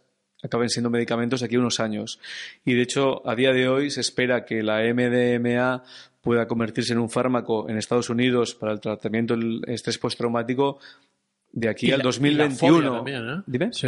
Y de aquí al dos mil veintiuno. Entonces estamos hablando que de aquí a cuatro años esta sustancia que tan mala fama ha tenido eh, sí, y se le ha puesto todo tipo de etiquetas, se podría volver a convertir en un fármaco o convertir en un fármaco de aquí a cuatro o cinco años, con todo lo que eso supone a nivel de cambio de percepción social y de tratamiento de esta sustancia, ¿no? Aunque ya, tío, va a seguir siendo ilegal el, el, el, lo recreativo, pero por lo menos se va a abrir una vía a que psicoterapeutas con la preparación adecuada, ya. que será necesaria, puedan trabajar con estas sustancias en determinados contextos para determinados tipos de, de pacientes o de condiciones. Sí, tío, lo harán, coincidirá, coincidirá casualmente. Ajá. Será legal cuando haya una industria de esa sustancia, una infraestructura creada. Ajá. Casualmente se hará así, ya verás. Bueno, yo creo que la diferencia... Y unos grandes magnates forrándose ahí. Yo realmente, o sea, con la marihuana es muy claro que como hay mucho consumo y la gente que toma marihuana la consume diariamente, ya sea lo recreativo, ya sea lo, lo médico, porque la gente que consume marihuana para temas médicos también tiene que seguir consumiéndola. La Por diferencia cierto, con los psicodélicos es que tú si tomas M D M A, o sea, de hecho se llama psicoterapia asistida con M D M A. Entonces, el M D M A es un complemento, es un complemento a la psicoterapia. Entonces, por ejemplo, los estudios que hacen con estrés postraumático, a la persona que tiene estrés postraumático solo se le administra la M D M A tres veces en el tratamiento. El tratamiento dura unos seis, ocho meses, un año, con un seguimiento, y solo se le administra tres veces a la persona. Con lo cual, digamos que a nivel industria farmacéutica, a nivel empresarial, digamos que el interés que tiene esta sustancia eh, es cero. O sea, no generará unos beneficios económicos, a no ser que se legalice el, el consumo recreativo. Si solo se legaliza el consumo... El inicio siempre es el médico, y, pero le sigue el recreativo al lado casi siempre, ¿eh? En Estados Unidos empezó la marihuana médica uh-huh. y ahora ya es legal a nivel recreativo. Suele ser, suele seguir ese... Hombre, la verdad es que sería... sería la bomba, a, día, a día de hoy sería... O sea, ya es difícil de imaginar... Ya, ya. Yo que estoy muy metido en el tema, digamos que hace cuatro años cuando le oía decir a Rick Doblin, que es el presidente de una Doblin, de las sí, organizaciones sí, le, le sigo, que se dedican a, a la divulgación y, a, y al... Eh, y a pagar los estudios que están haciendo desde su organización con, con M D M A, cuando le iba a decir hace cuatro años que él creía que en el dos mil veintiuno la M D M A sería legal, yo no me lo creía. Yo decía, este hombre es demasiado optimista, o sea... Un siete también. Un siete también. Y totalmente, entonces, realmente, es. Cuando ahora han ido sucediendo las cosas que le iba diciendo, yo no puedo creer que de aquí al veintiuno o al sí, sí, sí, veintitrés está muy, está muy... sea legal. Yo lo Pero incluso también. Para los que estamos metidos en el tema y conocemos bien el tema, el tema del, de la legalización, del consumo recreativo de estas sustancias, lo vemos realmente yeah. lejano. Yeah. Otra cosa es que se pueda legalizar el uso para otro tipo de eh, condiciones que no sean el estrés postraumático, como podría ser la terapia de pareja o el tratamiento de la ansiedad o otro tipo de... Duelos. Eh, pues el tema de los duelos o, o incluso lo que se empieza a hablar es el uso para el desarrollo personal. O sea, es que yo lo veo, para mí, entonces, a mí la M D M A como molécula es la que más, la que más me convence. Tío. O incluso el desarrollo espiritual, ¿no? O sea, que se creen centros en el que alguien que esté interesado en, en, como me, como en más... Me... O sea, que no tenga una condición psiquiátrica o psicológica importante, pero que quiera hacer un trabajo terapéutico, que también pueda hacerlo. Sí, sí, sí. Que alguien que tenga que, que quiera tener una experiencia transpersonal o espiritual pueda ir a estos centros y pueda tener estas experiencias, o que alguien que quiera trabajar yo lo veo eso, ¿eh? De la creatividad, que es otro tema que no hemos hablado porque es interesante, que puede ir a un centro y, y hacer un trabajo con psicodélicos para estimular su creatividad. Ya, tío. Entonces... Hablando de toda esta dificultad por desempolvar todas estas sustancias, y la Coca-Cola todavía con su extracto de hoja de coca, tío, en uh-huh. los ingredientes. Acojonante, tío. Bueno, hay mucha hipocresía to- en la mucha sociedad, hipocresía sí. absoluta. Y luego ayer, por ejemplo, un vídeo que vi de esta persona. En YouTube hay cuarenta mil ejemplos, ¿no? de, de uh-huh. cómo la marihuana funciona a nivel del sistema nervioso, cómo relaja, cómo aminora los temblores. Y ahí sale, sale porque además está traducido al español, como una persona, una, un hombre mayor, con los temblores, con el corea este propio del, del, del Parkinson. Está fatal el hombre, con la mano girada. Y de repente le dan un... Le, le, además todo grabado muy bien, ¿eh? Uh-huh. Y le meten una dosis sublingual de cannabis. Ajá. A los dos minutos, uh-huh. cómo está relajado, tumbado, hablando normal uh-huh. y demás, tío. Uh-huh. Hostia, si eso no es sanador, tío, si eso uh-huh. no sirve como prueba, tío, las autoridades de que eso funciona, uh-huh. es acojonante, tío. No, y lo que pasa con la marihuana... El, el cannabis que, no hemos hablado de ello, pero también... Está, cannabis marihuana se está eh, investigando cada vez más, pero precisamente también por esta etiqueta negativa que el le fumetas, el tema ya, de los hippies ya. de los sesenta que fuman marihuana y tal. O sea, en Estados Unidos no habían dado un permiso para investigar con marihuana hasta hace muy poco yeah. y realmente no era porque hubiese pruebas de que sea muy perjudicial para la salud, era más por, por este San Benito o esta etiqueta negativa que se le había eh, puesto y que ha costado tres décadas o cuatro décadas quitarle, ¿no? Entonces... El mal uso, realmente... tío, es una mala prensa siempre. Mm. El mal uso y el abuso, tío... Uh-huh, uh-huh. Pues que eso, por eso la, ile- la ilegalizan un poco también, ¿eh? Porque ahí va a haber mal abuso y, uh-huh. y abuso no, lo que, que va a reforzar la creencia sí. de que es una mala sustancia. Uh-huh. A ver, yo creo que realmente estas sustancias tienen que estar controladas de alguna sí. manera, en el sentido que... Sí, sí. y que haya mucha información, Ay, todo muy transparente. Colegios, escuelas y demás. Dosis, y aparte que no todo el mundo tenga acceso a ellas también. Y, o que la persona que vaya a acceder a ellas tenga una preparación. Está claro que de momento un carnet, solo no sé. se va a poder hacer uso de ellas en contextos legales, gente que quiera hacer terapia en estos contextos, en los países que se pueda. Pero bueno, lo ideal sería que esto se pueda, digamos, eh, usar de una manera más... Eh, digamos, eh, relajada o, o con más personas en el futuro. Con menos culpa, tío. Con menos culpa sí. y menos vergüenza, tío. Las dos emociones tóxicas, ¿eh? Y entonces, lo curioso es esto, que todo el tema del uso y el abuso con estas sustancias ha hecho que se ilegalicen, pero con el alcohol y el tabaco, el uso y el abuso que generan miles de muertes cada año... A nadie se le ha pasado nunca por la cabeza, bueno, se les pasó por la cabeza la en Estados seca, Unidos ¿no? con la ley seca y ya vieron que no era la vía, porque si la gente siguió eso, bebiendo tío... alcohol... Igual que lo hacía antes, y de hecho acababan bebiendo hasta el alcohol de... O sea, hasta el noventa y seis, alcohol de quemar ¿no? de la de la farmacia, porque no tenían otra cosa. Entonces, claro, realmente lo que a veces genera la prohibición de las sustancias, por un lado, les da un cierto aura de, ¿no? de, de misterio y hace que la gente quiera consumir cosas que igual ni siquiera se hubiese planteado. Y por otro lado, pues eso, ¿no? Todo el tema de la pureza, de los controles de calidad, de la adulteración, y hace cosas como eso, ¿no? Como gente que antes se bebía una cerveza en un bar, se acaba bebiendo pues el alcohol de quemar de, de la ya. farmacia de ochenta grados, ¿no? Entonces, ya, realmente no genera ninguna ningún beneficio y puede generar una serie de problemas derivados del hecho de prohibirlas, ¿no? Perfecto. Tres cositas, tío, para ir ya cerrando. Tres apuntes, por ejemplo. Esto, esto que está tan de moda en Estados Unidos, entre los, los ejecutivos uh-huh. y también los científicos de las altas universidades de allá, tío. La microdosis, tío, microdosing. Uh-huh. ¿Qué es eso, tío? ¿Y para qué sirve? Bueno, ese es un tema que se ha puesto de moda muy recientemente. Yo, de hecho, para el libro este que te comento, que acabo de... Bueno, terminar. ¿Cuándo sale el libro? En abril. Abril, en abril sale. Un, en un mes, menos, menos. Es Jim Fadiman el que, digamos, que empezó a investigar el tema de las microdosis. Eh, a ver, sobre las microdosis hay que, hacer do- hay que decir dos cosas. Una, bueno, Jim Fadiman lo empezó a investigar hace unos años, aunque había muchas observaciones anecdóticas, que se suelen sí. llamar, sobre el uso de microdosis por diferentes personas para, o sea, teóricamente las indicaciones que se ha visto o los efectos que pueden tener. Uno es el que se dice en inglés la palabra cognitive enhancer, que en castellano sería algo parecido a un nootrópico. Nootrópico, que smart drug. Un poco, sí, las capacidades cognitivas, ¿no? Entonces hmm. te hace estar como más despierto. Una droga inteligente, que le llaman. Sí, más concentrado, mayor capacidad de concentración. La memoria. Poder conectar con el tema del flow, la memoria, hmm. un poco más de energía física. Entonces, bueno, bueno, pero en el microdosing yo hablo también de que trabaja a nivel ansiedad y sueño. Menos ansiedad, mejor sueño, todo eso. Mm, vale, lo, lo he leído. El, el punto dos que iba a llegar es este. O sea, ah. las hipótesis, ¿no? Y al final Jim Fadiman lo único que ha hecho ha sido eh, recoger informes de personas que ya lo estaban haciendo, ¿vale? Entonces, a, a raíz de esos informes, que es como una investigación más cualitativa, digamos, él ha dicho, mira, pues de todos los informes que yo he recogido, lo que cuentan las personas que lo hacen es que es bueno para esto, esto y lo otro. Pero no es un estudio científico que la ciencia pueda dar por válido. Y aparte tampoco se sabe... Claro, porque lo que estaba estudiando era gente que igual lo hacía durante un mes o durante seis meses o igual durante, el caso que más largo me contó era una persona que lo había hecho durante ocho años pero no todo el tiempo, o sea, igual lo hacía un mes, luego paraba dos, luego lo hacía otro. Entonces, claro, no se sabe realmente si puede tener efectos secundarios, si es eficaz exactamente para qué. Entonces ahí sigue siendo casi en el campo de las observaciones anecdóticas lo que hay sobre las microdosis. Esto es importante decirlo porque... Claro, lo cual no está mal tampoco. No, no está algo mal. Es algo, ¿eh? Sí, es, sí, un, es, un, es un inicio. Hay, Es, una, es un indicio, es una línea claro. de investigación interesante para investigar. Claro. Que de hecho ya empieza a haber investigaciones ahora sí. más serias, ¿no?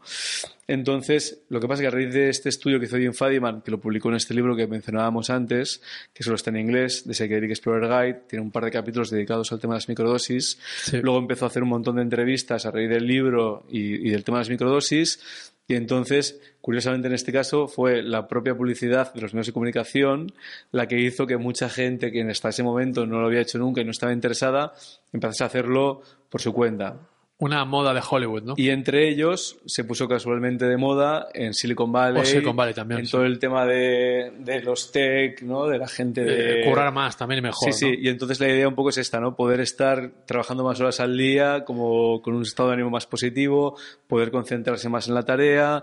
También hay la idea de que puede generar un poco más de creatividad en las personas, ser un poco más creativas, o si estás en un estado de creatividad, poder aguantar más...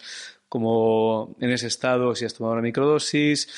El Jim Fadiman habla de que le habían contado a algunas personas que habían escrito los eh, como el índice y el guión de un libro que van a publicar bajo los efectos de las microdosis. O sea, hay muchas observaciones anecdóticas y también como también se, se habla o habla Jim Fadiman de que podría ser antidepresivo, como que da un cierto sí. estado de ánimo un poco más... Pero o sea, micro, o sea, sería micro porque es una dosis menor y es la acumulación de esa dosis en el sistema la que no, genera... No, en realidad sería, él viene a decir que es la décima parte de una dosis activa, con lo cual no tiene ninguno de los efectos que coloquialmente o tradicionalmente se asocian a los psicodélicos, o sea, no hay ningún cambio en la percepción, tampoco entras a estas experiencias de conexión con lo biográfico, con lo emocional... o con lo transpersonal que comentábamos antes.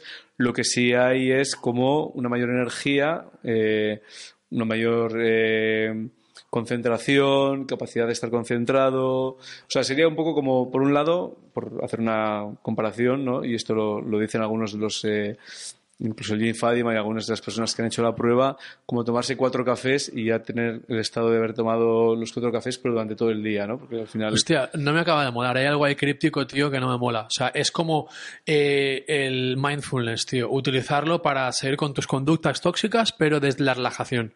Mucho más atento y mucho más relajado. Mm, claro, seguir, al final, seguir consumiendo, seguir... ¿Sabes? El, el uso Hostia. de lo que uno hace con estas claro, sustancias... Tío. Al final es algo que... Personal. Volvemos sí. a lo del set y el setting, ¿no? O sea, sí.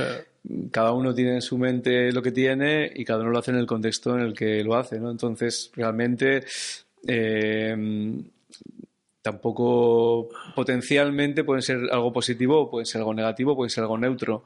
Dependerá de, de, de, de estos factores, ¿no? Y, y, y de lo que uno quiere hacer con ellas, realmente, sí. Sin duda. Mm. Vale, tío. Por último, la voy a reducir a una. Van a ser dos en vez de, en vez de, en vez de tres. Ajá. ¿Qué autor leer para alguien que está iniciándose en este viaje de lo transpersonal y de lo, uh-huh. y de lo psicodélico, de lo enteógeno? ¿Algo serio? ¿Qué, qué, qué, qué obra, qué libro, qué autor puede...? Vale. Claro, primero... Tu libro, hemos, ¿no? Claro, pero... Hemos, no, también quería como hacer la puntuación, la puntuación esta de que nos hemos centrado mucho en el tema de los psicodélicos, quizás por, por intereses comunes y porque estoy a punto de sacar este libro, pero realmente en lo... En lo bueno, lo hemos hablado un poco al principio de la, de la entrevista, pero en lo transpersonal está tanto la meditación... Ha salido, ¿eh? Como las filosofías orientales, como la respiración, el hay yoga, muchas técnicas, hay muchas... Eh, la psicosíntesis... Los sueños, ¿no? Los sueños, o sea, hay muchas técnicas, eh, muchos autores, autores que están más interesados con los psicodélicos, autores que no lo están. Entonces, ahí son dos temas que se solapan, los psicodélicos y lo transpersonal, como en yeah. el caso de Grof o en el de Jim Fadiman, pero hay otros autores transpersonales que ese tema, por ejemplo, no, no lo tratan. Esto quería también hacer este sí. apunte porque... para que no haya tampoco esta confusión. Entonces, bueno, dentro de la literatura sobre psicología transpersonal, bueno, Grof tiene algunos libros muy divulgativos, interesantes, como de entrada. Un tochaco, ¿eh, Grof? O sea, bueno, es un eneatipo cinco de libro que tiene, escribe para él, macho. Escribe la, muy bien, pero joder. Tiene uno que se llama La Mente Holotrópica, que es como más divulgativo. ¿Perdón, cuál? La Mente Holotrópica. La Mente Holotrópica, recomendado. Se lo, se lo ayudó, de hecho... Eh, le contrataron a una persona para Ay. que le ayudase a escribir un libro más divulgativo. A venderlo, tío, a venderlo. Pues La Mente Holotrópica es más divulgativo. La Mente Holotrópica. La Mente Holotrópica, sí. Es un poco el resumen de sus teorías y de sus ideas. La tormentosa búsqueda del ser también es un libro bastante asequible. O sea, tiene una parte profunda, pero es bastante asequible porque cuentan sus experiencias con estos estados y con las crisis que les produjeron, que ellos les llaman emergencia espiritual... Sí. Tanto su mujer Cristina Grof como él, uh-huh. entonces es más, más divulgativo. Luego, por ejemplo, Maslow tiene algunos libros que están muy bien, como el del hombre autorrealizado, que se solapa un poco psicología humanista y transpersonal, pero ya se puede considerar ya, yo psicología eso es, transpersonal. Ese libro no me acaba de... Para la intención de este, de este podcast, vale. Para mí Maslow se va. Bueno, malo entonces sea la base, pero yo hablo ya más de lo que sí. es bueno, en castellano lo que hemos hablado hay aquí. Un par de libros de Manuel Almendro que están muy bien. Que ha sido, Manuel Almendro. Sí, el mayor divulgador de otras personas, digamos que ha no sido conocía, Manuel eh. Almendro. Entonces tiene un libro que se llama Psicología y Psicoterapias Transpersonales, creo que se llama. Entonces, bueno, este es bastante denso, pero digamos que es un buen resumen de diferentes autores, técnicas, modelos y, y está muy bien. Luego tiene una versión de bolsillo de este libro que no me acuerdo del título, porque se llaman como Psicoterapias Transpersonales o Psicología Transpersonal.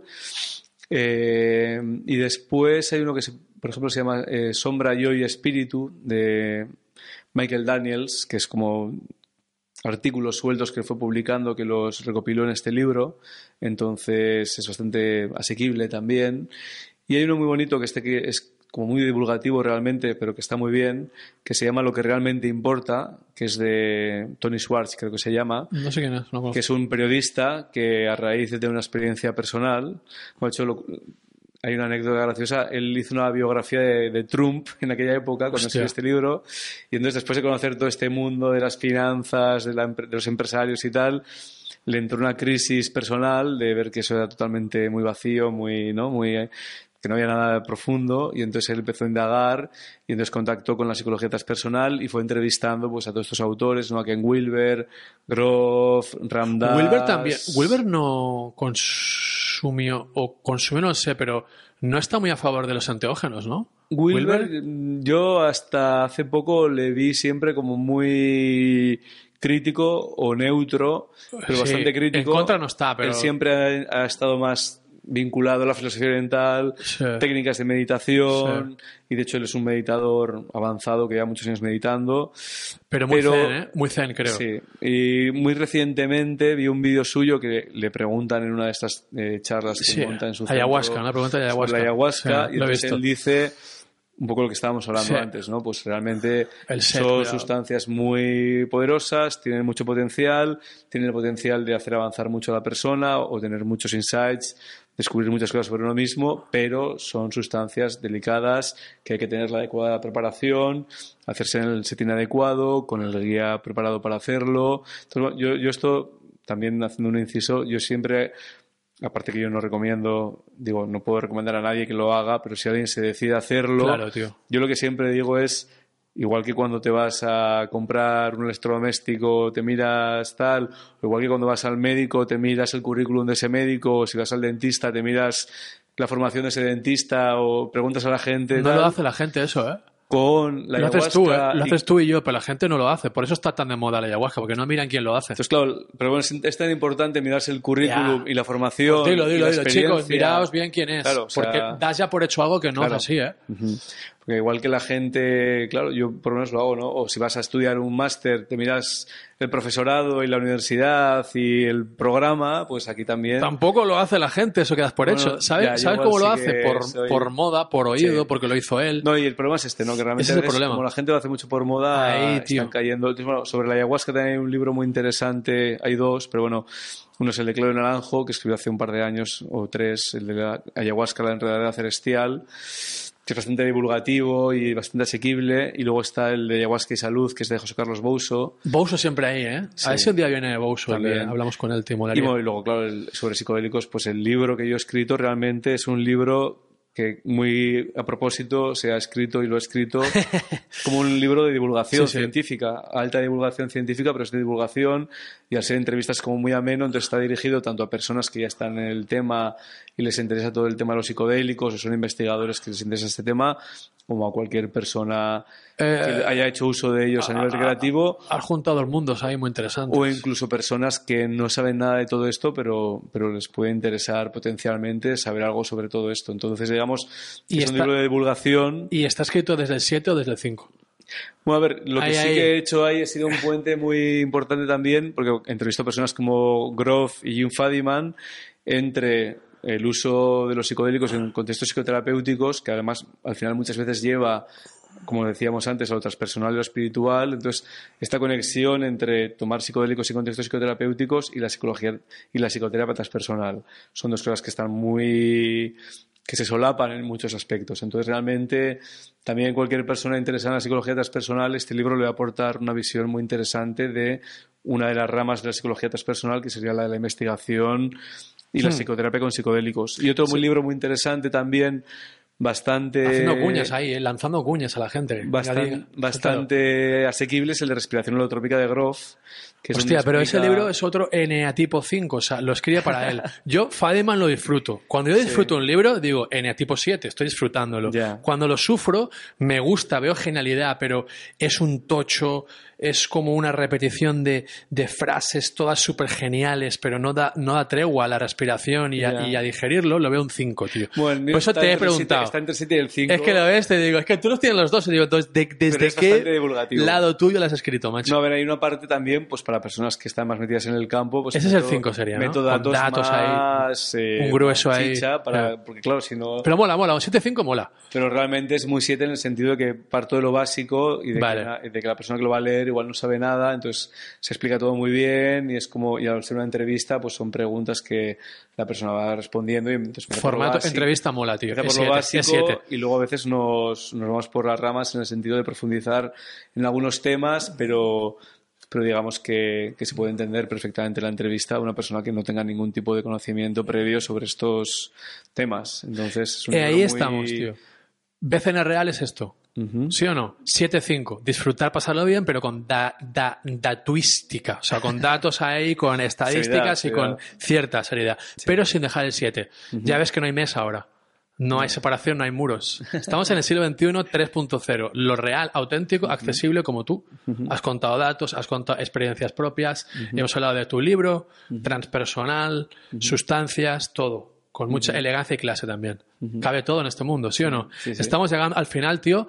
Una copia de mi pequeño libro, Manual de Espiritualidad, de Espiritualidad Rebelde, tío. Segunda uh-huh. edición. Vamos a sacar la tercera ya. Muy bien. Para ti, tío. Encantado, Iker, por venir aquí. La próxima vez que vuelva te traeré el mío para que lo tengas Genial, también. Tío. Ven cuando quieras. Sí. Hablamos de qué tema queremos hablar o sí. la gente que ha visto esto en los comentarios que ponga de qué tema dentro de este les, les gustaría hablar uh-huh. y vuelve si hablamos de eso, ¿vale? Uh-huh. Se ha quedado en el tintero lo, lo que has contado antes. La respiración...